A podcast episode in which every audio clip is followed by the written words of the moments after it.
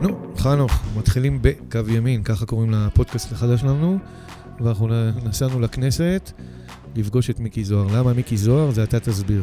אתה יותר חכם ממני. לא, אני יותר יפה, אתה החכם. ביופי זה אני אגב. מיקי זוהר. מיקי זוהר משדר לנו מיקי חדש. הוא הפסיק להיות הרוטוויילר של נתניהו, כמו שכינו אותו. הפך להיות מיקי מכיל, מחבק את כולם, ממלכתי יותר. ואתה חושב שזה אמיתי? זה מה שאנחנו באים באמת לברר, האם זה באמת אמיתי ובא מהלב, או שזה בסך הכל עוד איזשהו אה, קטע של אה, פוליטיקאי שמזהה מגמה, כי השיח ומה שקורה בחברה הישראלית הוא מאוד בולט אז היום. יאללה, חנוך, חבל על המילים, בוא נלך לבדוק איתו. טוב.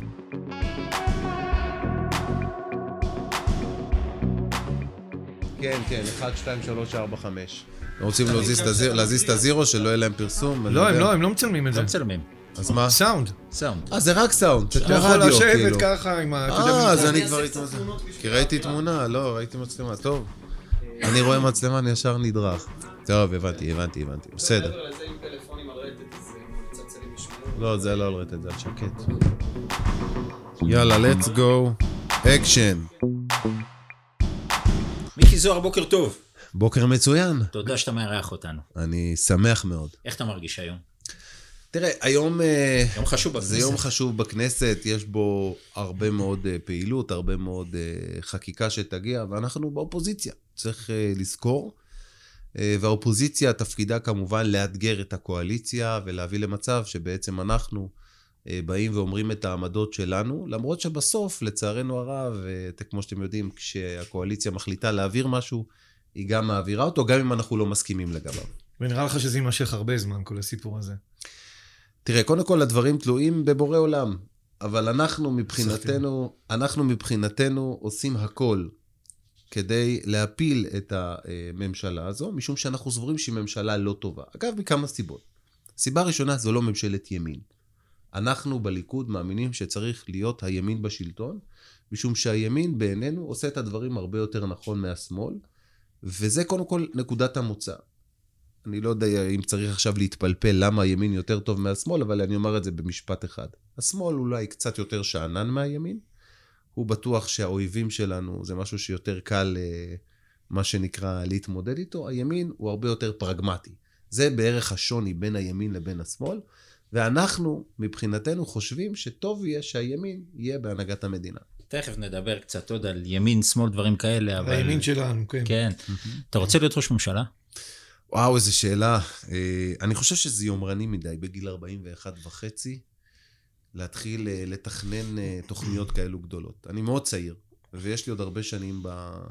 בפוליטיקה הישראלית, ולכן אני חושב שבשלב הזה להתחיל כבר אה, לשאוף את השאיפות האלו, זה טיפה מוקדם מדי בשבילי. אותי חינכו זה שעולים מדרגה מדרגה, לא מנסים לקפוץ גבוה, כי גם אחר כך אפשר ליפול מגבוה. אז אני חד משמעית שואף הכי רחוק שאפשר. אבל כשאתה עוצם את העיניים, אתה מסתכל ככה הלאה וזה, היית רוצה להיות שם. בשלב הזה, אני חושב שאם אני אגיע לתפקיד שר האוצר של מדינת ישראל, שזו כרגע השאיפה המרכזית שאני ממוקד בה באמת, אני אהיה מאוד מרוצה. מעבר לזה, מה שנקרא, ניתן לקדוש ברוך הוא להכריע, ומה שהוא יכריע יהיה מקובל. סגור. אוקיי, בוא, ת- בוא ת- תזרום איתנו אבל עכשיו. עברו עשר שנים, חמש עשרה שנה, לא משנה מה. היית שר בכיר, התמודדת לתפקיד ראשות הממשלה וזכית. או-אה. מה הדבר הראשון שאתה עושה? אם דבר כזה קורה, אני חושב שמה שלי יהיה חשוב, זה שיהיה אהבה ושלום בין כל עם ישראל. אם, אם הדבר הזה יקרה ואני אגיע למצב שכל עם ישראל מרגיש שמח ומה שנקרא רגוע ועובד ומשגשג ומתקדם בלי כל הטירוף הזה שהיה לנו בשנים האחרונות, בעיניי זה יהיה דבר אדיר. וואלה.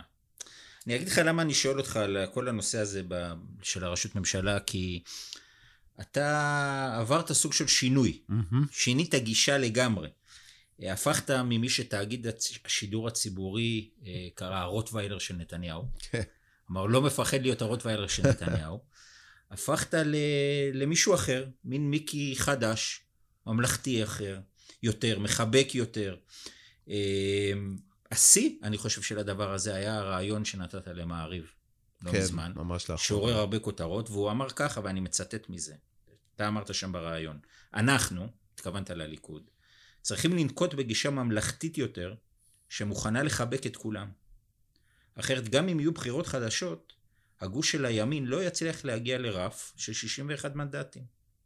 אני מדבר על 15 מנדטים ימנים שלא הצביעו לליכוד ולמפלגות הגוש שלנו, משום שלפעמים נקטנו בשיח שלא התאים להם. זה אמיתי? מילה במילה. אני עומד מאחורי כל מילה, ואני רוצה גם להסביר למי ששומע אותנו איך הדברים בעצם התפתחו. אני נבחרתי לכנסת בגיל 35. בחור מאוד צעיר. הגעתי לפני כן כחבר מועצה וסגן ראש עיר, הייתי שבע שנים בעיריית קריית גת. אתה יודע, להיות בעירייה זה לא כמו להיות בכנסת. זה מקום שהרבה יותר, אה, מה שנקרא, אה, אה, מה שנקרא, בקלות אפשר לעשות. דיסקרטי ושקט, אתה לא, כל דבר שאתה אומר קופצים ועושה תקשורת. הגעתי בגיל מאוד מאוד צעיר, עם הרבה מאוד רצון להוכיח את עצמי. כמובן שהעבודה הזו היא עבודה מאוד מאוד אינטנסיבית, וכשאין לך ניסיון, אז אתה גם טועה, וטועה לא מעט. בסוף, אם אתה שואל אותי, היו אין ספור טעויות שאני עשיתי בתור חבר כנסת צעיר, שבסופו של דבר לא היו באמת אני. כי אני, בחיי היום-יום שלי עם החברים שלי, ועם המשפחה שלי, ועם האנשים שעובדים איתי בפוליטיקה, זה מיקי אחר ממה שהתקשורת הבליטה. ואז הגעתי לאיזושהי נקודה שהרגשתי שהקיטוב והמלחמות בין המחנות השונים חצו את הגבול של הטעם הטוב. הצד השני הפך להיות אטום כלפינו.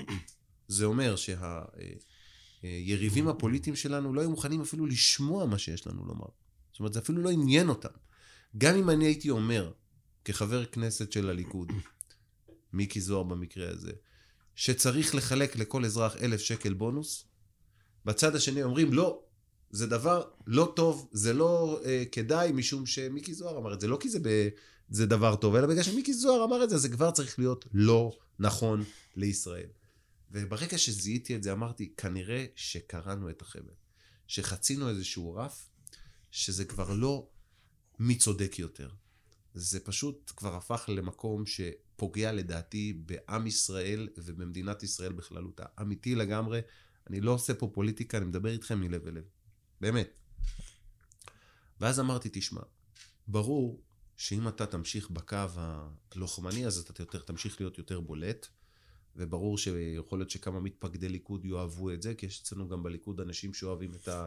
אתם יודעים את המיליטנטיות ואת הדברים הללו, אבל אתה לא הולך עם האמת שלך. ואם לא תלך עם האמת שלך, אין לך מה לחפש בפוליטיקה. ואז אמרתי לעצמי, מיקי, לך עם האמת שלך, עם מה שטוב לעם ישראל, ומה שימצא חן בעיני הקדוש ברוך הוא. תמיד פעלתי ככה, אני אדם מאמין, והולך בדרך השם כל החיים שלי. כמובן שאני לא, אמנם, אמנם אני לא חובש כיפה, ואני לא נראה כמו אדם דתי, אבל יש לי אמונה גדולה, וזה דבר בעיניי אה, אה, מאוד מאוד מבורך. אגב, יש הרבה מאוד אה, אנשים שבעיניי האמונה שלהם היא לא חייבת להיות מוחצנת כלפי חוץ, שצריך גם להיראות חרדי או דתי. אני מאמין, אבל בלי להיראות אדם דתי. ולכן אמרתי שאני הולך עם הדרך הזו ועם הקו הזה, ואתם יודעים מה? זה לא להאמין. זה עשה לי כזה טוב, גם בפוליטיקה וגם בחיים. ואני באמת חושב שבסוף, האמת שלך, כשאתה הולך איתה, היא מנצחת. וזו העצה שלי לכל אדם באשר הוא. לך עם האמת הפנימית שלך. היא בסוף תביא לך את ההצלחה. אבל, אבל יש איזה דיסוננס. נגיד, הקבוצה שלנו היא נקראת אחדות העם. באמת ובתמים אנשים באים מאידיאולוגיה ואומרים, אנחנו רוצים פה משהו אחר בעם ישראל, משהו שמדבר מאיזה, לא, מ, לא מאחידות, אלא מאיזה סוג של אחדות של העם. עכשיו, הפוליטיקה היא לא גורמת ל... להתרחבות הדעות, זה התכווצות. כל מחנה בשנים האחרונות מאוד מתכנס בתוך הפינה שלו, נהיה הרבה יותר מיליטנטי, כי הוא ספוג כל הזמן. המשחק הזה לא עובד בפוליטיקה, מסתבר. אנחנו, אתה יודע, עלינו אומרים תמיד אתם מחבקי עצים. זה לא עובד, לא עובד. אנשים פה לך, רוצים דם. אני אגיד לך למה זה לא בהכרח נכון. כי אני עשיתי עוד ניתוח ועוד בדיקה, ותכף אני אגיד, אמרת משפט מאוד מעניין. אמרת, לא חייב להיות אחידים, אבל טוב שנהיה מאוחדים. נכון. אנחנו בהכרח לא אחידים. כל אחד יש לו את העמדה שלו, יש לו את הדעה שלו, יש לו את המראה שלו ויש לו את הלבוש שלו. אבל את האחדות אנחנו חייבים לשמר, כי בסוף אנחנו שותפי גורל במדינה הזו. זה אומר שאם משהו טוב קורה למדינת ישראל, כולם נהנים מזה, ואם קורה משהו רע למדינת ישראל, כולם סובלים מזה. ואחדותו של עם ישראל היא הדבר החשוב ביותר. הרי שנים היינו מפוזרים בכל רחבי העולם, במה שנקרא, בקיב... עשינו פה בישראל קיבוץ גלויות. הגענו לישראל פה יחד, מכל קצוות העולם, כדי לעשות מה? כדי לרצות את מי? אני חושב שזה כדי לרצות את הקדוש ברוך הוא, בכך שנעבוד ביחד לשגשג את מדינת ישראל, ארץ אבותינו שניתנה לנו על ידי השם. ולכן אני חושב שאם אנחנו לא נפעל בכיוון הזה, מי שיפסיד מזה זה כולנו, זה המדינה שלנו. זה, ה, זה, ה, זה הרצון שלנו בסופו של דבר שיהיה טוב לנו, לילדים שלנו, לנכדים שלנו, לנינים שלנו, ובעזרת השם גם לצאצאים שלנו. ואני באתי ואמרתי דבר אחד, מי זה עם ישראל? זה ערוץ 12? זה ערוץ 13? זה מה שהתקשורת אוהבת כל הזמן, מה שנקרא להבעיר את האש? או שזה אותו בן אדם שקם בשעה שמונה בבוקר, שבע בבוקר, לוקח את הילדים שלו בשעה שמונה בבוקר לגן, חוזר, הולך לעבודה, חוזר בשעה ארבע וחצי הביתה, אוסף את הילדים מהגן, הולך ויושב עם הילדים שלו בספה, ואחר כך אוכל ארוחת ערב, ולא בטוח אפילו שהוא צופה חדשות בשעה שמונה בערב. זה עם ישראל? או עם ישראל זה מה שיגידו באולפנים? והמסקנה שלי היא ברורה.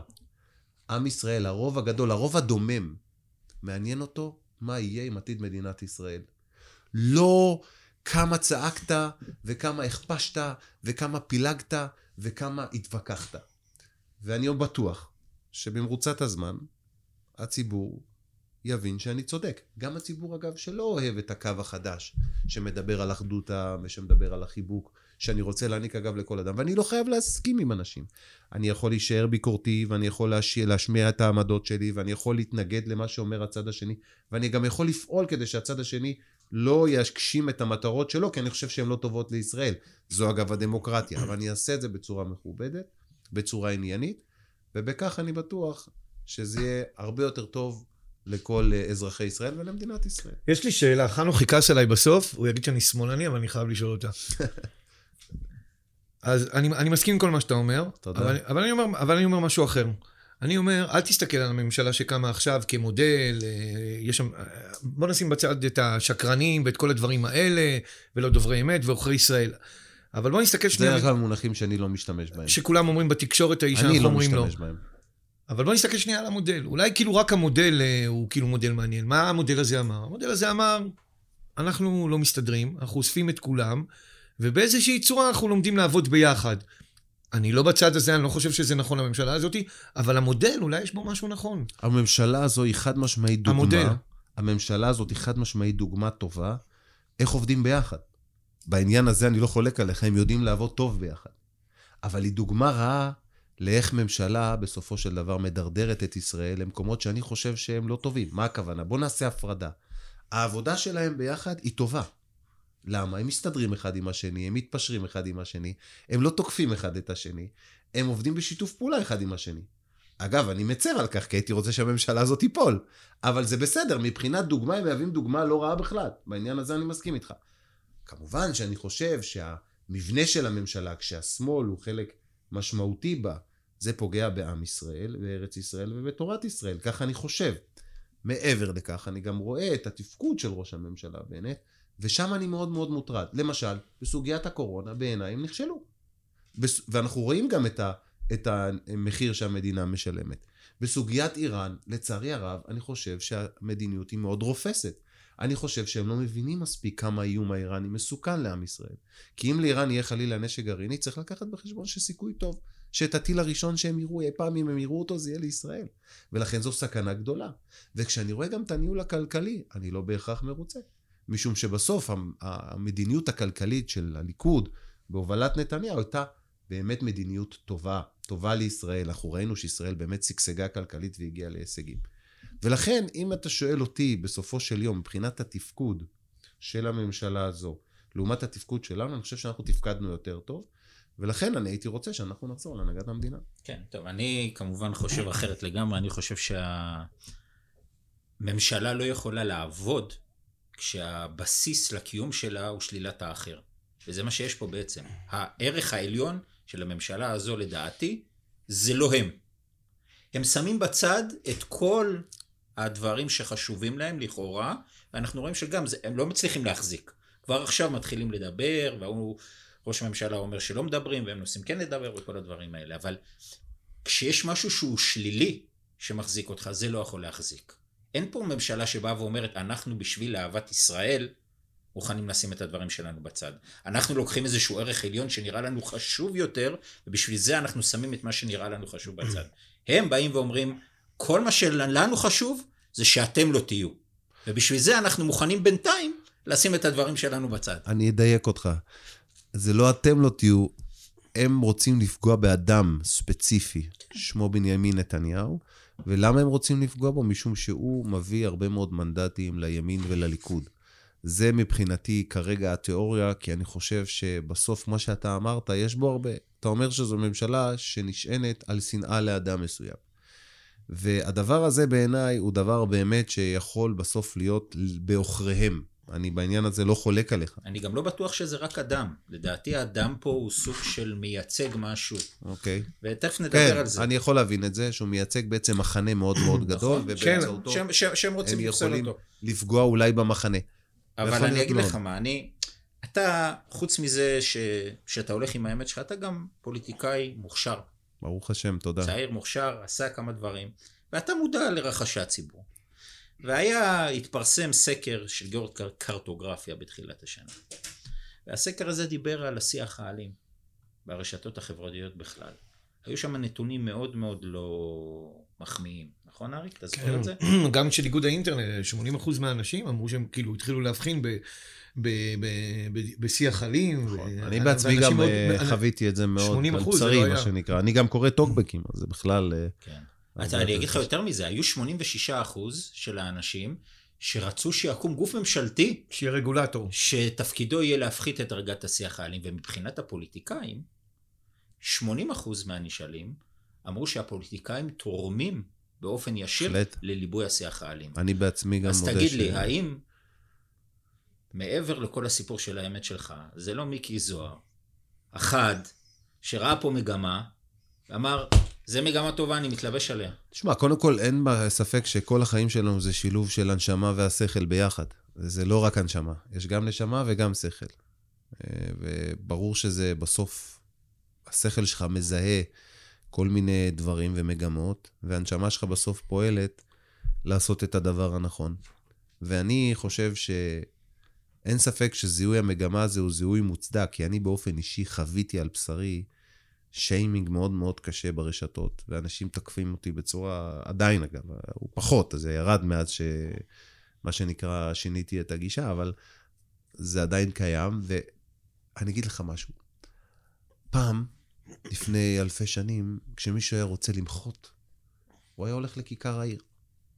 עומד בכיכר העיר, עושים מה שנקרא פוט, פרוטסט, ומתחילים לזרוק אה, אפילו עגבניות על המושל, או מתחילים לצעוק ולצווח, זה היה פעם. היום, נכנסים למחשב או לטלפון, ומתחילים לכתוב.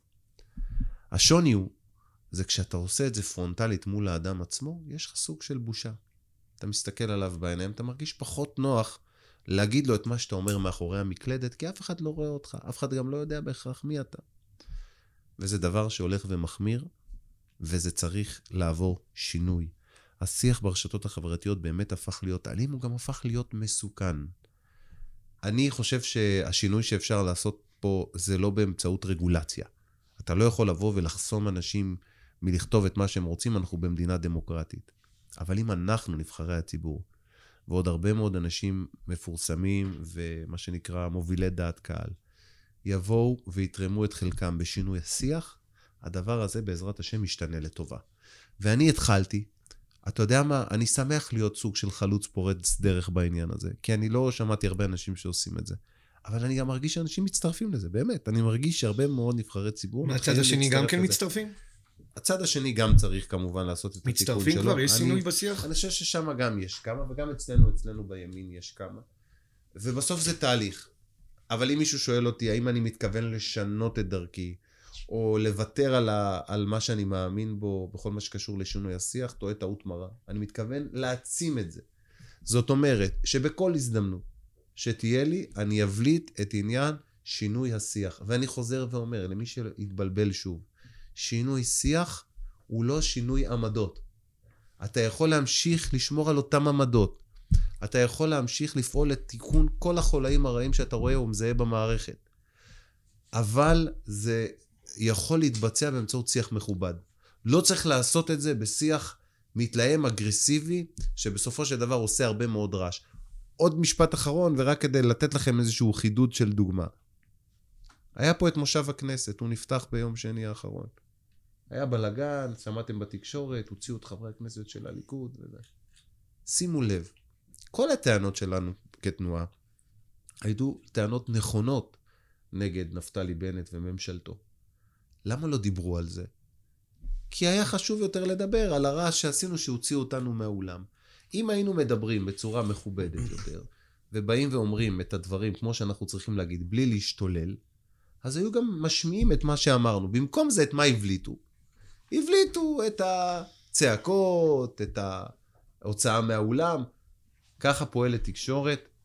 פה בעניין הזה אולי אנחנו היינו צודקים, אבל לא פעלנו בחוכמה. כן, אבל uh, אתה יודע, ככה פועלת תקשורת. אבל הרי גם כלפינו, כלפי המחנה הלאומי, כלפי הימין, כלפי הליכוד, הרי במשך שנים נחצו פה קווים אדומים בטירוף. מה שהלך בהפגנות בלפור, המיצגים של הבובות, אברי מין, היה גם פוסט שדיבר על אונס של, של שרה נתניהו. באמת טרפת מוחלטת ביזוי סמלי המדינה עם עירום ופרובוקציות וכל מיני דברים כאלה.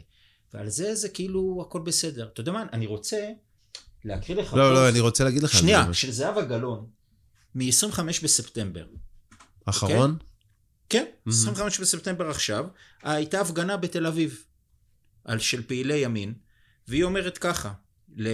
וראש, הממשלה לשעבר בנימין נתניהו צייץ על ההפגנה וכתב, והיא כותבת ככה, שים לב, כלבי התקיפה שלך ערכו הפגנה בכיכר רבין, והם הקפידו לקרוא לה כיכר מלכי ישראל. אף מילה שלך על זה, כמו בימים לפני רצח רבין. אתה שב לשרוק שריקות כלבים. אבל הפעם אין לנו תירוץ לאותם אוזניים ולהתעלם.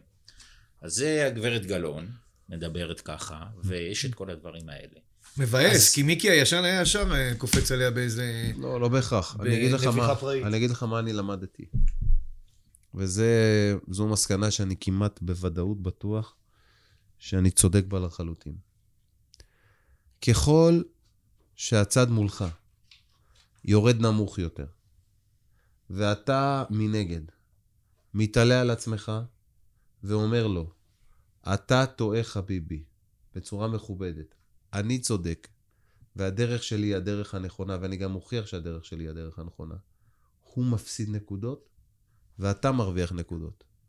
לא רק אצל הציבור, גם אצל בורא העולם. ואני אומר לך שבסוף הציבור הישראלי, וזה דבר שאני אה, זיהיתי עם השנים, הוא ציבור חכם וחד מאוד. הוא מזהה כל דבר ודבר. אנחנו נח... נקבל ממנו את התמיכה, אם נשמור על כבודנו, והם יאבדו את התמיכה אם הם ימשיכו לרדת נמוך, לדבר בצורה לא מכובדת. כי בסוף צריך לזכור דבר אחד חשוב. מתוך 100% מאזרחי ישראל, יש 10% בשוליים של השמאל, יש 10% בשוליים של הימין. 80% זה רוב דומם של אנשים שמסתייגים מהשיח הזה. מסתייגים מהשיח של זהבה גלאון, ומסתייגים משיח פרובוקטיבי ואגרסיבי גם מצידנו. וזה רוב הציבור של אזרחי ישראל. ולכן אני אומר, אם אנשים יפנימו את זה, אז יכול להיות שלתקשורת תהיה פחות עבודה, אבל לנו תהיה הרבה עבודה בהנהגת המדינה, כי אנחנו נהיה בשלטון. אנחנו נוביל את ישראל. אנחנו נחולל את השינויים שאנחנו רוצים לעשות למען עתיד המדינה, ונמשיך לשמור על המדינה שלנו.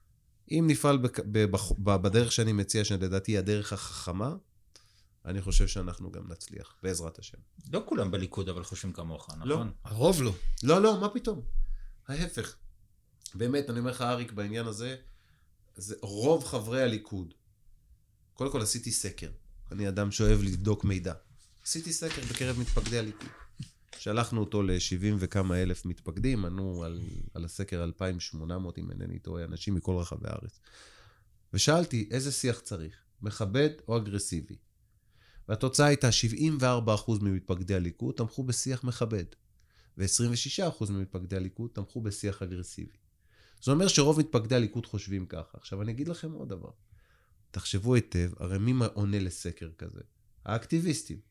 זה אומר ש-2,800 אקטיביסטים שענו לסקר הזה, 74% מהם חושבים שיח מכבד, ו-26% מהם חושבים שיח אגרסיבי. ולכן אני אומר, רוב הציבור ורוב מתפקדי הליכוד סבורים שהשיח הנכון הוא השיח המכבד. אני חושב שבאמת הפסיקו לשמוע בשנים האחרונות את האמת שלנו, ויותר שומעים את הצעקות שלנו, והן יותר מגניבות. זה מעצבן. אבל הגיע הזמן שגם אנחנו כבר אה, נתבגר, כמו שאתה אומר, ונתחיל להשמיע את האמת שלנו ואת האידיאולוגיה שלנו. בדיוק מה שאני מכוון אליו. מקווה שיבואו רבים אחרים. שישמעו את האמת שלנו, לא את הצעקות שלנו. ושנהיה ממלכתיים. אז ברשותך, אני רוצה להשמיע לך קטע ממשהו שאמר אמיר אוחנה.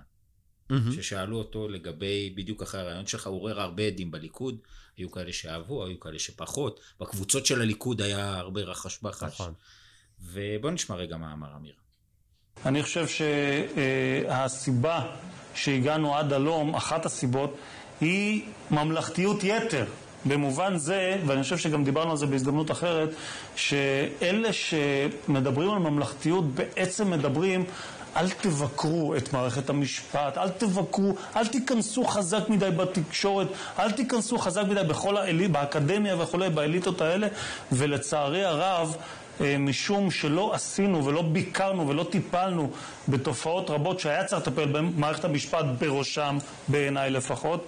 אני חושב שהתופעה שיש המכנים אותה נסיכיזם, כן, אה, אה, נעלמה או לא נעלמה, אבל הולכת ומתפוגגת מהליכוד, ואני שמח שכך. אמרו בזמנו אתה מתכוון לדן מרידור, כן. דן מרידור ובני בגין, הליכוד שינה את פניו, ועוד איך שינה את פניו. בגלל זה הליכוד הרחיק אתכם ממנו, כי אנחנו עייפנו מפוליטיקאים שחרדים מפני אותם אליטות ומפחדים לשנות. את יודעת שב-2019, במועד א' לדעתי, התמודדה מפלגה שקראה לעצמה הימין החדש. זה היה נפתלי בנט ואיילת שקד, שכזכור לא עברו את אחוז החסימה. ואני, כשהשתתפתי בפאנלים בבתי הספר, באוניברסיטאות, ביחידות הקדם צבאיות, תמיד הקפדתי לומר, ופאנל זה מול ח"כים ממפלגות אחרות, כולל מהמפלגה שלהם, יש ימין חדש, אבל הימין החדש נמצא בליכוד. והימין החדש, ברוך השם, כבר איננו חושש מלבקר, אז לשנות. מה, הימין החדש לעומת המיקי החדש, אם תרצה. איפה זה עומד? קודם כל, אמיר אוחנה טעה בדבר אחד. שהוא פירש את דבריי שונה ממה שאמרתי אותם. אני אמרתי שיח מכבד. שיח מכבד לא אומר שאתה צריך לשנות עמדות, זה לא אומר שאתה צריך לוותר על מה שאתה מאמין בו. אז קודם כל, בעניין הזה אולי אמיר לא הבין נכון את מה שאמרתי, כי הוא פה מציג שכאילו אה, הדברים שאמר, לא יודע אם הוא דיבר אליי או כיוון אליי, אבל אם הוא כיוון אליי, ואולי טעה לחשוב שאני חושב שצריך עכשיו לשכוח מכל הרפורמות שצריך לעשות במערכת המשפט, או כל השינויים שנדרשים לעשות, למשל בפרקליטות, שראינו את ההתנהלות הלא תקינה שלהם, אה, או ללטף יותר מדי את התקשורת, אז הוא טעה טעות חמורה, זה ממש לא מה שדיברתי עליו. אני דיברתי על שיח מכבד. גם כשאתה רוצה להעביר ביקורת, תעביר אותה בצורה מכובדת. תדבר באופן כזה שאנשים יקשיבו בצד השני ולא יאטמו כלפיך, בגלל שאתה בעיקר, אה, נגיד, צועק. אמיר אוחנה במקרה הזה דווקא יודע לייצר שיח מכבד, דווקא צריך להחמיא לו בעניין הזה, כן? הוא יודע לדבר בצורה מכובדת, וכך צריך לעשות, זה בדיוק מה שאני אמרתי. ולכן, אה, בעניין הזה, אני ממשיך להיות דבק בעמדתי. תעביר ביקורת, תגיד מה שאתה חושב, אבל בצורה מכובדת. אם נעשה את זה, זה יחזיר אותנו להנהגת המדינה. אם לא נעשה את זה, אנחנו עלולים להישאר עוד הרבה שנים באופוזיציה, לצערי הרב. אנחנו, אנחנו מקווים שתצליח, כאילו, זה בדמנו. בואו נעבור לחלק השני. כן, המיקי החדש אז פה להישאר, לפי מה שאתה אומר. אני אגיד לך, זה לא מיקי החדש, זה מיקי האמיתי. האמיתי. כי זה אני. ככה הייתי כל החיים שלי, עם החברים שלי, עם המשפחה שלי, עם המכרים שלי, עם המקורבים שלי. מה שראו בתקשורת, זה היה סוג כזה של אובר מיליטנטיות הצגה כזו שלפעמים היינו, הייתי, הרגשתי שהייתי צריך לעשות או כדי להישמע, או כדי לבלוט, כי אלו היו כללי המשחק. אם אתה לא אומר משהו שמרעיד את אמות הסיפין, לא שומעים אותך, אתה לא מעניין. היום קיבלתי החלטה שלא משנה מה המחיר שיהיה. יהיה אשר יהיה, אני אהיה מי שאני באמת. טוב לכולם, נחמד לכולם, לא מוותר על העמדות שלי, לא מוותר על שום דבר שאני מאמין בו. אם צריך להיאבק, נאבק, אבל בצורה מכובדת, בצורה אה, שלא פוגעת אה, פרסונלית או אישית במישהו כזה או אחר. כשאני רוצה לתקוף פוליטיקאי אחר, אני אגיד מה אני חושב עליו, ואני לא אתקוף אותו אישית. אני אגיד למה אני חושב שהוא לא מתפקד טוב, או איפה הוא טעה, ואני לא אגיד עליו אישית דברים, או על המראה שלו, או על הסגנון שלו. זה, זו בעיניי הדרך הנכונה. אני מקווה מאוד שעוד רבים יצטרפו. טוב, תראה, יש לך פה שלוש תמונות, הם היו גם במשרד הקודם שלך, שהיית נכון, יושב ראש קואליציה. של אה, זאב ז'בוטינסקי, מנחם בגין ובנימין נתניהו. נכון. אה, אנחנו נדבר תכף על שלושת האישים האלה. בוא נתחיל מבנימין. נתחיל נתניהו. מהרלוונטי ביותר, מבנימין נתניהו. כן. אתה יודע, אנחנו עשינו עכשיו, אה, הקבוצה שלנו של מטה איחוד העם בליכוד, עשינו מפקד גדול עכשיו מאוד. ופקדנו הרבה חברים חדשים. מעולה. אחד הדברים הבולטים שעלו בשיחות שלנו עם האנשים החדשים היה הנושא שאתה גם ציינת אותו של הקיטוב המטורף שבחברה הישראלית. לא הבינו, תגיד, אמרו לי יותר מפעם אחת, איך יכול להיות שיש לך מצד אחד את בנימין נתניהו, שאפשר, גם, גם מתנגדיו לא יכולים לחלוק על זה שהוא ראש הממשלה הכי מוכשר שהיה למדינת ישראל, לא הכי מוכשר, בין המוכשרים לפחות, באמת מנהיג בעל שיעור קומה עולמי. מצד שני, בשנות כהונתו האחרונות, ב-12 שנים האחרונות, החברה הישראלית עברה תהליך של קיטוב מטורף שכמוהו לא היה. הדיסוננס הזה מאיפה? זה משהו שקיים בשטח, ש- ש- שאנשים, שזה כאילו מפריע להם בליכוד, באיזשהו מקום, אני לא חושב שזה ככה. אנשים מאשימים את הליכוד בקיטוב. אני אגיד לך איך אני מנתח את זה. כן. כי אני הייתי חלק מזה. אה, אני כבר שבע שנים בכנסת, מה שנקרא, הייתי במרבית האירועים. אני חושב שזה ככה. נתניהו עלה להנהגת המדינה אחרי uh, 99, אתם זוכרים שהוא היה הרי ראש ממשלה בשנת 96. וכשהוא עלה לראשות הממשלה בשנת 96, קרה אירוע גדול במדינת ישראל. קודם לכן נרצח ראש הממשלה דאז, יצחק רבין, זיכרונו לברכה. וזה אירוע מאוד מאוד מאוד משמעותי בישראל. ואחר כך היו הרבה מאוד פיגועים, גם קודם לכן היו הרבה מאוד פיגועים, ואחר כך היו הרבה מאוד מאבקים בין הימין לשמאל. היה איזשהו סוג של קרע בעם. צריך לזכור, זה נולד בעקבות הסכמי אוסלו אה, של אז. נתניהו עלה להנהגת המדינה לשמחת כולנו, ועשה פעולות באמת גדולות כראש ממשלה, אבל צריך להגיד את האמת, בשמאל לא קיבלו את העובדה שנתניהו עלה לשלטון. זה מאוד מאוד הרתיח להם את הדם, משום שהמנהיג שלהם, לצערנו הרב, נרצח על ידי בן עוולה, ואחר כך גם השלטון עבד, והדבר הזה באמת הביא לאיזשהו קיטוב עצום בעם ישראל, ונתניהו בסוף, בתקופה הזו, היה סוג של קורבן. זאת אומרת, מבחינתם, הוא היה סדין אדום. הם ראו בו כאויב, ולא נתנו לו את הכבוד שמגיע לו כראש ממשלה, לצערי הרב. ואז נגמרו הבחירות ב-99, והוא אה, סיים את תפקידו, ברק נבחר במקומו, השמאל חזר לשלטון, ואז הכל היה רגוע. הכל היה בסדר, לא יודע אם שמתם, היו שנים יחסית שקטות. ב-2009, כשהימין חזר להנהגת המדינה, הם בהתחלה קיבלו את זה בסדר. אבל ככל שהקדנציה התארכה וראו שנתניהו מצליח בתפקידו, ושהימין נשאר בהנהגת המדינה, ולא מצליחים בעצם להזיז אותו, כי אנחנו מנצחים מערכת בחירות אחרי מערכת בחירות, שם התחיל שיח מאוד מאוד מאוד בוטה, ואני חייב לומר את זה בכנות רבה, שהתחיל מהיריבים הפוליטיים שלנו. הם פשוט זיהו שהם לא מצליחים לנטרל אותנו מהנהגת המדינה, והם התחילו בשיח מאוד בוטה, אישי נגד נתניהו. התחילו לקנות אותו מושחת, ובכל מיני כינויים כאלו ואחרים. ולאחר מכן הגענו כבר למצב שהגיעו תיקי משטרה שהם הכי מוזרים בעולם.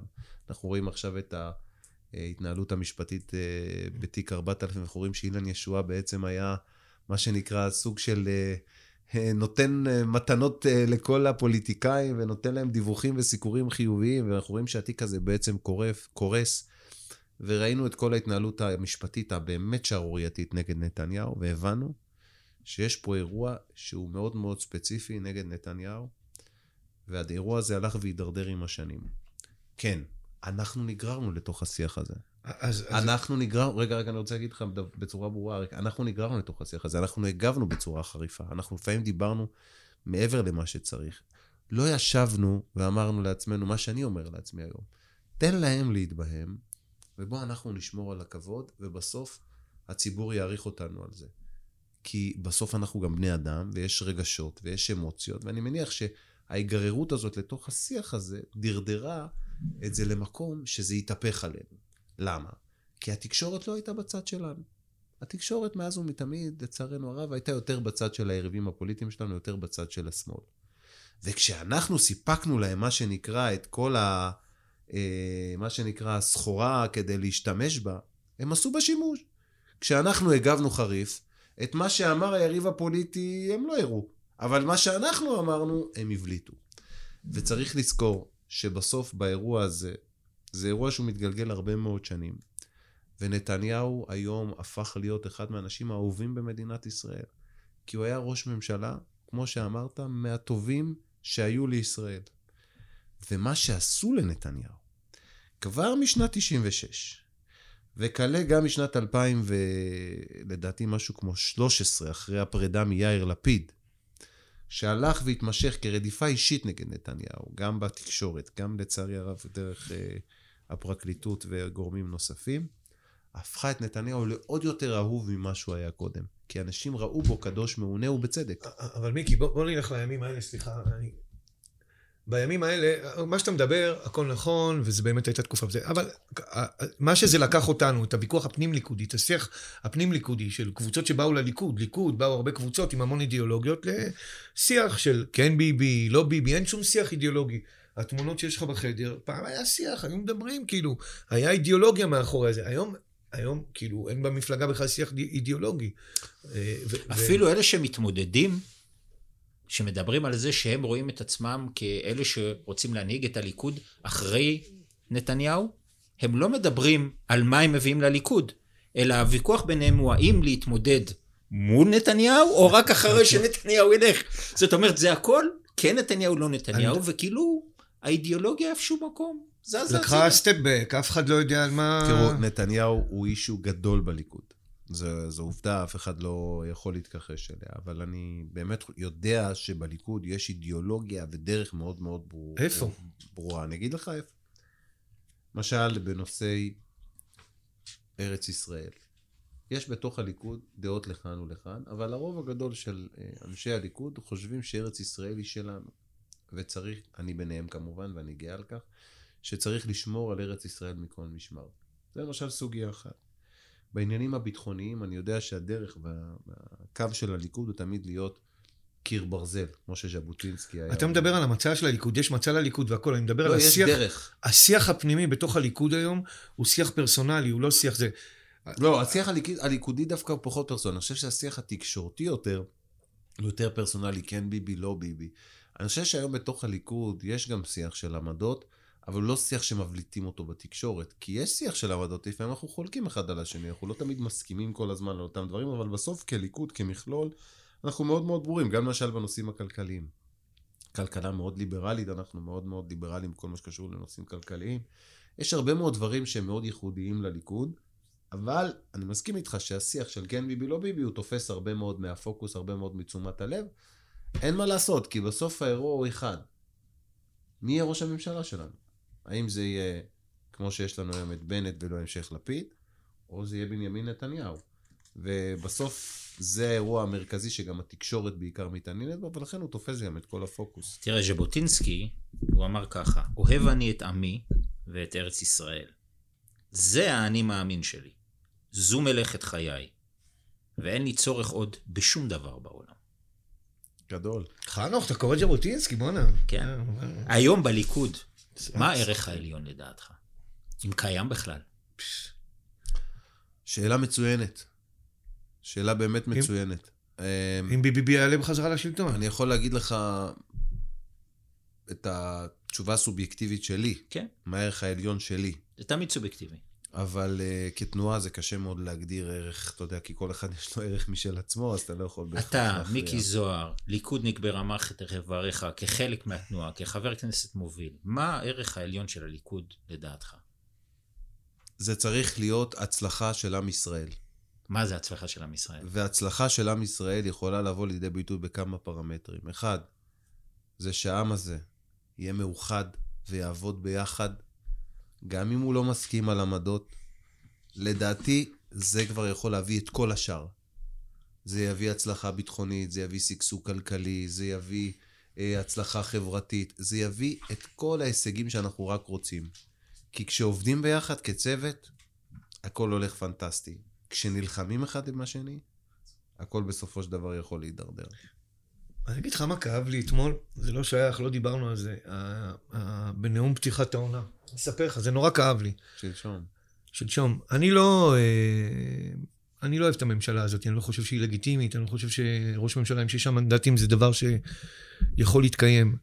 אבל אתמול, כש- שלשום שראיתי שראש הממשלה נכנס בחברי כנסת, והיה מין תחרות אפילו כזאת יותר, מי משפיל אותו יותר כשהוא עומד על הדוכן, בסוף היום, לי יש בן קצין בקרבי. שחס וחלילה יקרה פה משהו, הוא יצא עם החברים שלו, שזה שמאל וימין, ומה שיוליך אותו, זה יהיה הדגל הזה, הדגל ה... ה- שבשביל בשביל מה אנחנו חיים פה, בשביל מה זה. עכשיו, הביזוי סמלי, אפילו למראית עין, סמלי המדינה, גם אם הוא ראש ממשלה שאתה לא רצית, ואני ימני, אתה לא יכול לזלזל בהם, כי יש אנשים שמתים וחיים עליהם בסוף היום. אני אגיד לך, ובת... ובטנק של הבן שלי יושב שמאלני, ימני, אני דתי. מבין מה שאתה אומר, ואני מבין את זה לחלוטין, ואני אסביר דבר אחד. תראה, אנחנו עדיין לא התאוששנו ממערכת הבחירות. זאת אומרת, אנחנו עדיין בתוך הכעס של מערכת הבחירות. אני אישית לא הייתי פועל ככה, אבל אני רק אומר, אני יכול להבין את האנשים, כי אנחנו בתוך הכעס של מערכת הבחירות, אנחנו היינו בטוחים שהולך לקום פה ממשלת ימין, בנט התחייב ל... לכך שהוא לא יקים עם השמאל, ויצא בהצהרות בתקופת המלחמה שהוא לא יעשה פה ממשלה עם השמאל, ובסוף חזר בו והקים ממשלה עם השמאל. אגב, הוא הקים ממשלה גם על הסתמכות והישענות על התנועה האסלאמית, עם מנסור עבאס, שזה דבר חמור. ומסוכן מאוד הוא לישראל. השתמש בחוקים של המשחק הדמוקרטי אוקיי, הישראלי, הוא זה בעיה הוא עשה את זה, אבל הוא עשה את זה בצורה כזאת בתרמית. מאוד מאוד מכאיבה ומאוד מאוד מתסכלת. והתסכול הזה לפעמים גורם לאנשים לפרוק אותו בצורה כמו שאתה תיארת, בצעקות ובהתלהמות כזו ואחרת. ואני אגיד לך משהו, זה רק היה בעוכרינו, כי ראית, בסוף כשהגיעו ערוצי החדשות בערב לשדר, מה הם דיברו? הם רק דיברו על זה. זה. הם לא דיברו על, ה- על הדברים ה- הרציניים שהיה אפשר להוציא ולהפיק מהכישלונות שלו בקורונה, כי הם כישלונות, והכישלונות שלו בטיפול... שאגב, אתה. עשית את זה מאוד יפה שבוע שעבר בנאום. נכון. ב- הייתי בערוץ באו"ם. 12, הוא סיים... ודיברת על התוכן, לא דיברת בדיוק, בהתלהמות. לא דיברתי עליו, דיברתי על התוכן. אגב, אפילו החמאתי לו על האנגלית שלו, שהיא הייתה באמת אה, אנגלית טובה. ולכן אני אומר שבסוף אתה יכול להעביר ביקורת. זה לא שאם אתה מדבר מכובד אתה לא יכול להעביר ביקורת, אתה יכול להעביר ביקורת. רק אם אתה עושה את זה בצורה מכובדת, אתה מרוויח אנשים, בסופו של דבר, שמקשיבים לך. שיושבים מצד השני של המרכב ואומרים, וואלה, יש פה דברי טעם. יש משפט שאומר, דברי חכמים בנחת נשמעים, אז זה בדיוק האירוע, שומעים אותך. במקום שאתה, סליחה, יותר נכון, יקשיבו לך. לא רק שישמעו אותך, אלא גם יקשיבו לך, בקשב. והדבר הזה בעיניי הוא דבר קריטי, כי אנחנו נבחרי ציבור, מה אנחנו צריכים לעשות? לשכנע את הציבור שאנחנו צודקים. מלבד העובדה שכמובן אנחנו צריכים בוקר עד ערב לעשות למענו, כשמגיע מערכת הבחירות אנחנו צריכים לשכנע אותו בצדקת דרכן, דרכנו. איך נעשה את זה? לדבר אליו באופן כזה שגם יהיה לו חשק להקשיב לנו. זה מה שאני אומר, ובעניין הזה דברים יחסית די ברורים. כן, אתה יודע, ז'בוטינסקי היו לו גם את uh, חמשת המ"מים המפורסמים, ואתה התפרסמת בשלושת הכ"פים. עכשיו, אני רוצה ברשותך לשמוע uh, התייחסות שלך ל... לשלושת הכ"פים כאן בערוץ הכנסת. אבל אני יכול להגיד את זה שאלו אותך. לא, אני יודע, אבל חשוב לי ש... ש... אתה יודע מה, לא, לא, לא נשמע בזה, אבל אתה בסוף אמרת, ש... ואמרת את זה גם בריאיון לתאגיד השידור, אמרת שבעצם אתה החלטת שאתה מוותר על הכף של הכסף, מהמם. כדי בסופו של דבר לקבל כבוד מהציבור הישראלי, שזה מה שחשוב לך. לקבל כבוד מהציבור הישראלי. אז אני אגיד לך משהו. רבי נחמן מברסלב אמר, אז הרשו לי לצטט קצת... אה, כן. מה חייב, רבי נו? נחמן מברסלב, זה בסדר, נכון? הוא היה שפיץ. כן. אף אחד לא יכעס. רבי נחמן מברסלב אמר שכבודו של אדם נמדד לא רק בעיני הציבור, אלא גם בעיני הקדוש ברוך הוא. זה אומר שאם אדם מציג את עצמו לבחירה ורוצה שהציבור יבחר בו, הוא לא חייב להיות, הוא לא צריך להיות רק בסדר כלפי הציבור, הוא צריך להיות בסדר גם כלפי הקדוש ברוך הוא. למה אני אומר את זה? כי כשאדם זוכה לכבוד מהציבור, זה בסופו של דבר גם כבוד מהקדוש ברוך הוא. זה אומר שהוא ריצה את הבורא והוא ריצה את הציבור. כשאני באתי לעשייה הציבורית מעסקים, והרווחתי ברוך השם הרבה כסף, ונסעתי ברכב מפואר, וטיילתי בעולם, והייתי באמת במה שנקרא חיים מאוד מאוד נוחים ונעימים. וויתרתי על הכל בשביל לשרת את הציבור. למה עשיתי את זה? כדי שהציבור יעריך אותי על זה, ושיגיד לי תודה רבה. ושבסוף, אתה יודע מה, כשאני אלך לעולמי עד 120 שנה, יזכרו שהיה פה מישהו שתרם לעם ישראל, ותרם לאזרחי ישראל. אין בזה שום דבר פסול. ואני גאה בעובדה שעזבתי את, ה, את, ה, את, ה, את הכסף ואת הממון בשביל לקבל מהציבור הערכה וכבוד. זה לא דבר שלילי בעיניי, אנשים ניסו לפרש את זה בכל מיני דרכים, שאני רודף אחרי כסף, כוח וקדוש. שקר מוחלט, ההפך הגמור. עזבתי את הרדיפה אחרי הכסף, נטשתי אותה, כדי לזכות לכבוד מהציבור. ומה זה הכף של הכוח, שכל הזמן אנשים גם דיברו על זה. איך תוכל לעשות למען הציבור אם לא יהיה עוצמה וכוח בידיך לעשות למענם? ולכן, כשאני מנסה להתברג בתוך המערכת, בתפקידים מרכזיים שיש בהם השפעה, זה בשביל לעשות למען הציבור, כדי שהציבור יעריך אותי על כך. אין דבר פסול בזה. כל הפרשנויות מסביב הן פרשנויות לצערי הרב שקריות לחלוטין, שמן הסתם מנסים, אתם יודעים, כל הזמן לנגח אותנו, וזה מה שעושים בדרך כלל היריבים הפוליטיים שלנו. אני שלם עם דבריי, משום שאם מישהו מבין את מה שאמרתי כפי שאמרתי אותם, זה הרבה יותר שונה ממה ש... טוב, תשמע, אתה יודע שאנחנו באים מרקע של אה, לימוד חוכמת הקבלה. כן, אנחנו... אני גם אפילו ישבתי באחד השיעורים. נכון. נכון, היית בכנס, אחד. הכנסים. ש- תשמע, אני יכול להגיד משהו, דבר אחד על, נו. ה, על, ה, על הנושא הזה. הייתי בכנס וראיתי דבר מדהים. ראיתי באמת אה, אנשים יושבים בשולחן, לא בהכרח מכירים אחד את השני. הרב אה, נותן משפט מעניין, נותן לו לכם בעצם לדון במשפט, וכל אחד להביא פרשנות משל עצמו. אגב, אני זוכר שגם אני הבאתי פרשנות נכון. נכון. עשינו סדנה. אני גם מאוד אוהב להתפלפל בעניינים הללו, כי יש לי תמיד עמדות שאני אוהב תמיד כזה, אתה יודע, לצאת מהקופסה. מה יפה בזה? הפתיחות. זה אומר שאתה, קודם כל צריך להקשיב לצד השני. אתה לא חייב להסכים איתו, אבל אתה צריך להקשיב לצד השני. וזה מה שאני גם אומר. בואו נקשיב לצד השני ובואו נשמיע כדי שהצד השני גם יקשיב. לא חייבים להסכים. אפשר לחלוק, אפשר לחשוב אחרת, אבל בואו נקשיב אחד לשני. בסוף, הציבור, כשאנחנו נציג את העמדות שלנו, ויריב פוליטי יציג את העמדות שלו, יכריע מי הוא חושב שצודק. אז בעניין הזה, אני מאוד אוהב את מה שאתם עושים. מקווה שתמשיכו לעשות את זה עוד ועוד ועוד ועוד, וכמובן שמיותר לציין שאני גם אמשיך אה, ללוות אז אתכם. פתיחות, אני, אני רוצה לשאול אותך שאלה. דווקא נקפוץ למשהו אחר. חרדים. אני בן אדם ליברל, ימני, לא דתי, חילוני, והברית החזקה הזאת, היא לא נותנת לי, היא נותנת לי מרחב מאוד קטן של הזדהות עם, ה, עם הליכוד.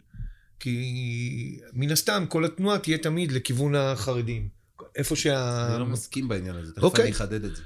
עכשיו, אה, איך פותחים את זה? כי זה, זה גם מה שנאמר כל הזמן, הברית הזאתי... אני אסביר. הבריטים החרדים, אם בסוף משרתת את הליכוד יותר משהיא משרתת את החרדים. אני אגיד גם למה.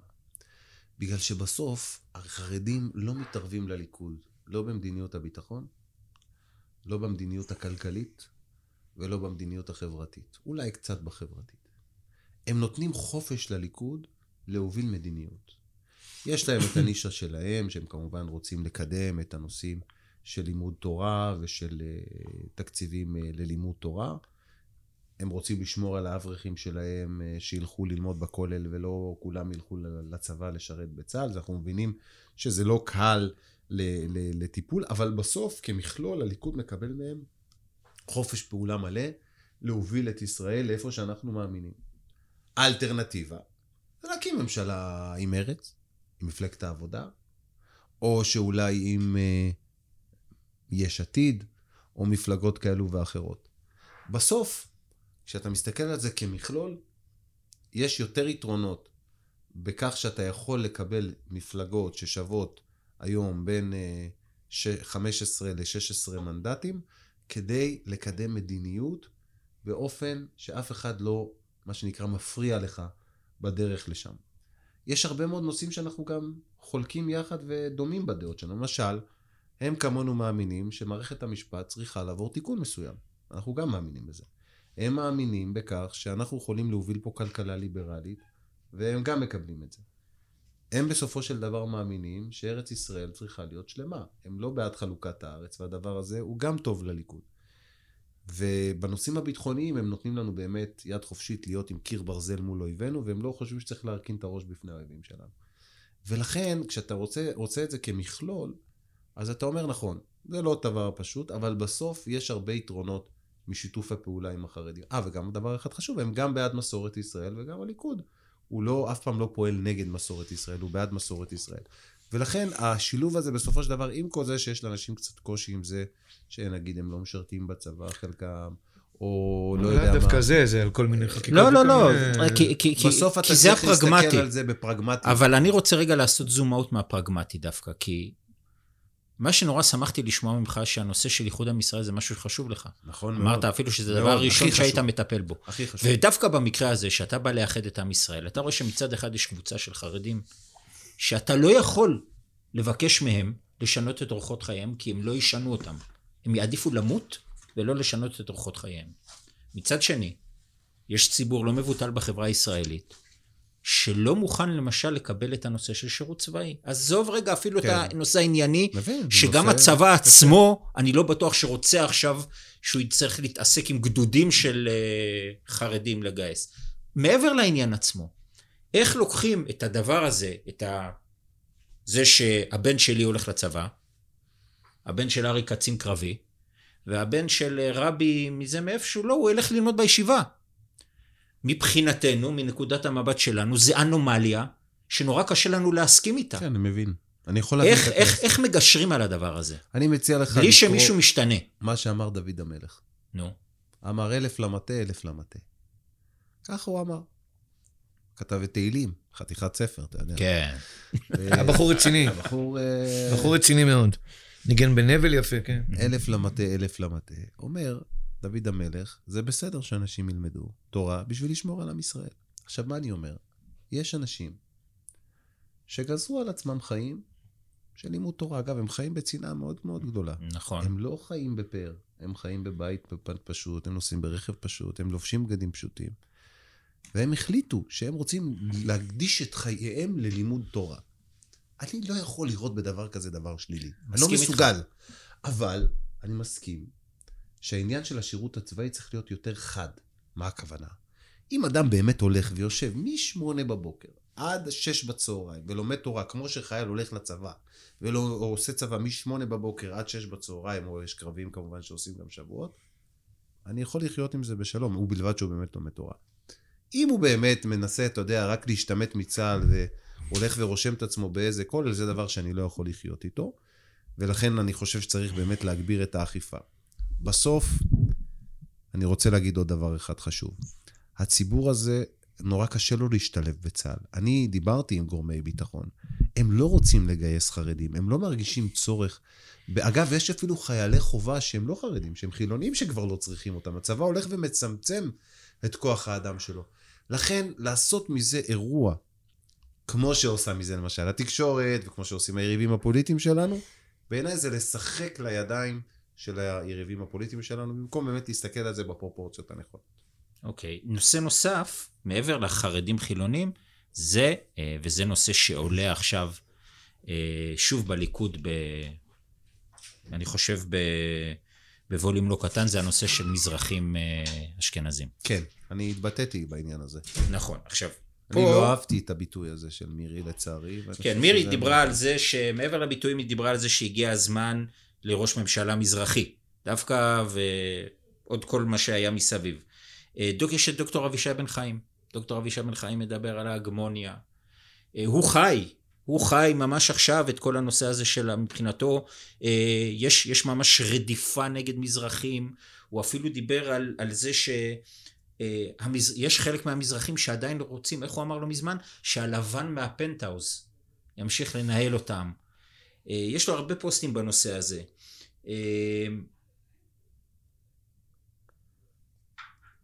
והיה גם את, את דודי אמסלם, שאתה מכיר אותו.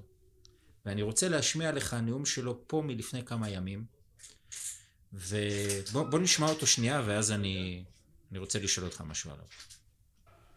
אבל כמובן לאמסלם דוד, דינה זילבר ומנדלבליט, בוודאי צריכים להפריע. עליתם פה, עיבבתם, כולל היושב ראש. איך אתה מעז? תעשה לנו טובה, אל תפגע בנבחרת.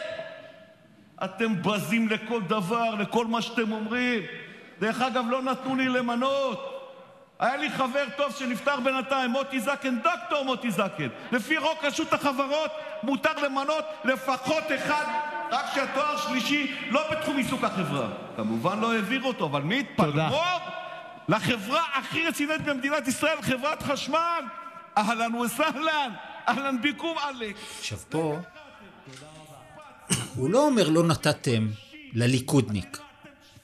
לאמסלם דוד לא נתתם. יש פה כאב אמיתי של בן אדם שהוא חלק מהנהגת המדינה, תקופה כבר, שעדיין בהוויה שלו חי את הרדיפה נגד המזרחים. אני אגיד לך. אז קודם כל אני מאוד אשמח לדעת איפה אתה עומד, כי גם אתה הרי מיקי מכלוף זוהר. נכון, אני... אתה לא פולני. ממוצא מזרחי. נכון. איפה אתה בדבר הזה? תראה. תכף אני גם אגיב על דודי אמסלם, אבל בעיקרון, קודם כל שיהיה ברור, אני לא חושב שלשיח העדתי יש מקום היום. אני חושב שהשיח העדתי, א', יוצר כיתוב מיותר, ב', הוא גם לא באמת קיים. למה? משום שהיום בישראל 2021, אם אתה מוכשר ואתה מוצלח, אתה תתקדם. אתה תגיע לתפקידים הכי בכירים שיש, ואתה תגיע הכי רחוק שיש, בלי שום קשר לעדה, לעדה שלך. בסוף זה עניין של כישורים.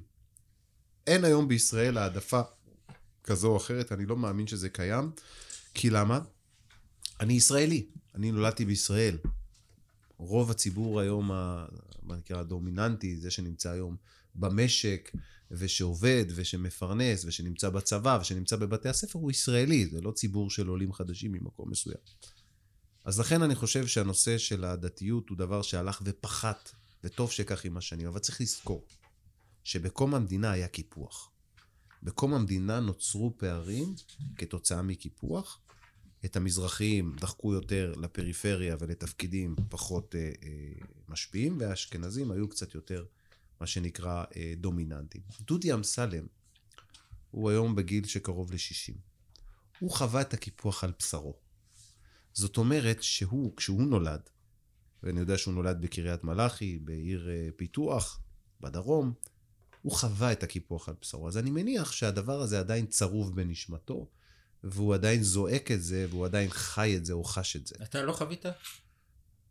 אני חוויתי את זה אולי בגיל מאוד מאוד צעיר דרך אימא שלי, שהיא הייתה מספרת לי קצת, כי אימא שלי גם חוותה קצת את הקיפוח, וגם אבא שלי, זיכרונו לברכה, יותר מאימא שלי שמעתי, אבל לא באופן אה, כפי שאולי אנשים שחוו את זה על בשרם, שהם בני 60 ומעלה, שבאמת היו בתוך האירוע הזה, שהרגישו את, ה, את הקיפוח הזה. ולכן הוא כנראה צועק באמת מדם ליבו, מתחושות שהוא הרגיש. אבל היום אני אומר את זה בצורה ברורה. בישראל יש שוויון הזדמנויות לכולם. אגב, גם ליהודים, גם לערבים, גם לאנשים ממוצא אתיופי ולמוצא שעולים מחבר העמים, וכמובן גם למזרחים וגם לאשכנזים. יש שוויון הזדמנויות. יש uh, פערים אחרים. יש פערים בין הפריפריה למרכז. זה דבר שאנחנו יודעים. מה לעשות, התנאים של, uh, של המרכז יותר טובים מתנאי הפריפריה, בבריאות, ברווחה וכנראה גם בכלכלה, וזה דבר שהממשלה מחויבת לתקן, לצמצם את הפערים הללו, ואני גם פעלתי רבות לצמצום הפערים בין הפריפריה למרכז באין ספור נושאים. אבל פערים בין מזרחים לאשכנזים, הדבר הזה גם כמעט ולא קיים. משום שצריכים לזכור, היום כבר מזרחי מתחתן עם אה, אה, אשכנזייה וההפך. מה עושים עם התחושה של הבן אדם בלב, הרי זה שאתה בא ואתה מסביר את זה, אני בטוח שאת הדברים האלה, אתה או אחרים אמרו לדודי אמסלם יותר מפעם אחת, אבל אצלו בלב זה חי. ואני לא מדבר על דודי אמסלם כדודי אמסלם, אני מדבר על, על אותו אדם שזה חי בהוויה שלו. איך אני אצלו יוצר את הגשר להתעלות מעל הדבר הזה? אני לא בהכרח חושב שזה אפשרי כל כך בקלות. זה תהליך שבן אדם צריך לעבור עם עצמו. אני לא יודע אם גם הוא יצליח או לא יצליח לעבור את התהליך הזה. אבל דבר אחד אני כן יודע, שיש לו לב גדול, כן, הוא איש טוב, לגמרי. חכם ואוהב ומגדל את ילדיו. באמת אה, לבד הרי אחרי רעייתו שנפטרה מסרטן לפני לא מעט שנים. מבשל כל שישי, מכין שבת. ומבשל, כן. ואני שופט אותו לכף זכות. ונכון, אנחנו לפעמים רוצים להעביר ביקורת ולהשמיע, אבל אני בטוח שהוא לא עושה את זה ממקום רע. לא, זה בטוח לגמרי שהוא לא עושה את זה ממקום רע. תגיד לי, אה, על בעל הסולם שמעת? בטח. רבי יהודה לייב אשלג. הוא כתב לא מעט על הנושא החברתי, החברה בישראל, כי מאיפה שאנחנו באים, מה, מהלימוד שלנו, אתה אמרת שכדי להיות איש ציבור טוב אתה גם צריך לכוון לקדוש ברוך הוא. אנחנו לומדים שאתה לא יכול לכוון גם לקדוש ברוך הוא אם אתה לא מכוון לציבור. זה כאילו... חכם מאוד. זה אותו מקום. חכם מאוד, אז זה, זה גם תואם את מה שאומר רבי נחמן מברסלב. זאת אומרת, זה... זה כולם היו מאותו כן, השורש אני לא והמקור. יודע, אולי הם ישבו ללמוד ביחד, אני לא מה. יודע. אבל, אה, אבל בסוף אני אגיד לך משהו. החוכמה שהייתה בידי האנשים שקדמו אה, לדור של, לדורות שלנו, אני מדבר על דורות אחורה, אנשים שלא היה להם את רעשי הרקע שיש לנו. לא היה להם את הטלוויזיה ואת הטלפונים ואת הוואטסאפ. ו... הם פשוט ישבו, מה שנקרא, באוויר הפתוח עם אה, אוויר נעים ולמדו. למדו ולימדו. יש להם תובנות כל כך גדולות על החיים, ואני מציע באמת לכל אחד, ככה לשבת, לקרוא, להבין, להשכיל. זה נותן הרבה מאוד תובנות לחיים. אז תשמע, בשביל הסוף, אנחנו, יהיה לנו בכל פו- פודקאסט כזה פינה, ושאנחנו נבקש מהאורח שלנו, שבמקרה הזה זה אתה, לקרוא קטע של בעל הסולם ולהתייחס אליו. בשמחה. אז הכנו לך פה קטע של בעל הסולם. וואו, זה מעניין. מתוך וזה מאמר בהפתעה, האומה. אני מציין, חברים, זה בהפתעה, לא הייתי מוכן. כן, אז אם תוכל לקרוא לנו אותו בקול רם, ולהגיד מה, מה טוב. הוא אומר לך. צריכים לסדר לעצמנו חינוך מיוחד, בדרך תעמולה רחבה. להכניס בכל אחד ואחד מאיתנו רגשי אהבה לאומית, הן בנוגע מפרט לפרט, והן מהפרטים אל הכלל. ולחזור ולגלות את האהבה הלאומית שהייתה נטועה בקרבנו, מאז היותנו על אדמתנו, בתור אומה בין האומות. והעבודה זו קודמת לכל אחרת, כי מלבד שהיא היסוד, היא נותנת גם את שיעור הקומה וההצלחה לכל מיני פעולות שאנחנו רוצים לעשות בשדה זו. בעל הסולם, מאמר האומה, היחיד והאומה. טוב, זה חתיכת אמרה, יש בה המון, אני אגיד לך איך אני מבין אותה. כשאומר צריכים לסדר לעצמנו חינוך מיוחד, בעיניי הוא מתכוון לכך שאנחנו העם הנבחר. ולנו, עם ישראל, מה לעשות? יש ייחודיות מסוימת. והייחודיות הזו בדרך כלל גם מחייבת אותנו בסופו של דבר לדברים מיוחדים. אומר אדם שאם יש לו יתרון מסוים או איזושהי ייחודיות מסוימת, הוא לא סתם קיבל אותה. איך אומרים? הוא קיבל את, ה... את הברכה והוא קיבל נניח גם את הקללה. אז במקרה הזה זה לא קללה, אבל בוא נגיד זו אחריות. כשאתה חלק מעם ישראל, יש לך אחריות. בדרך תעמולה רחבה זה אומר שכלפי הגויים נהיה אור לגויים.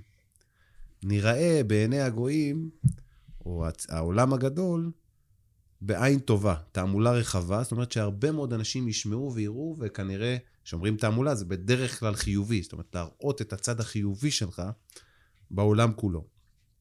ואז הוא אומר, להכניס בכל אחד ואחת מאיתנו רגשי אהבה לאומית. רגשי אהבה לאומית זה אחדות העם. בעצם, שנאהב אחד את השני, כל אנשי הלאום שלנו. הן בנוגע מפרט לפרט, בין אדם לחברו, והן בין הפרטים אל הכלל. איך שאני מציג כלפי העולם. זאת אומרת, להרבות באהבה ביני לבין חברי וביני לבין הכלל. ולחזור ולגלות את האהבה הלאומית שהייתה נטועה בקרבנו. זה אומר שבעבר אהבנו את עצמנו הרבה, אחד את השני הרבה יותר. וכנראה שהיום קצת הידרדרנו בעניין הזה של האהבה הלאומית.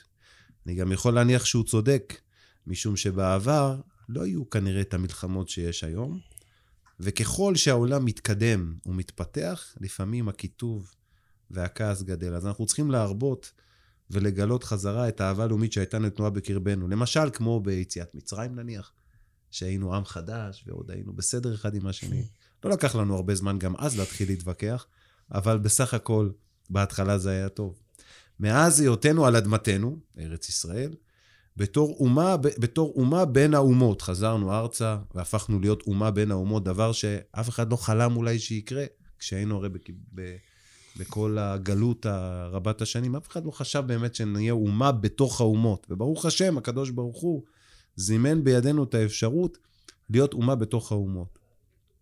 ועבודה זו קודמת לכל אחרת. כי היא מלבד שהיא היסוד היא נותנת גם את שיעור הקומה וההצלחה לכל מיני פעולות שאנחנו רוצים לעשות בשדה זו. אז מסתבר שקלעתי לדעת גדולים, כי כשאמרתי שאחדות עם ישראל, היא תביא הצלחה בכל הפרמטרים. היא תביא הצלחה בביטחון, בכלכלה, בחברה, אומר את זה גם הצדיק הזה. כי עבודה זו קודמת לכל, כי מלבד שהיסוד היא גם נותנת את שיעור הקומה וההצלחה לכל מיני פעולות שאנחנו רוצים לעשות בשדה זו. זו הפרשנות שלי. מקווה שאהבתם, ונקווה שבעזרת השם נמשיך לעשות, וגם נמשיך להצליח. תודה, מיקי. אנחנו מקווים, וזה בעצם התמצית של הפעילות שלנו, ואנחנו שמחים אה, שאתה מסכים איתנו בזה. מסתבר שכן. ואתה, נראה לי, גם תהיה שותף נאמן לדרך. חד משמעית. תודה. מיקי, תודה רבה. תודה רבה רבה. לכם. תודה לך אתה. היה כיף, נהניתי מאוד, באמת. מה אם אתה הולך עם המיקי החדש הזה עד הסוף? זה אני. לא, זה כאילו... זה יציאה...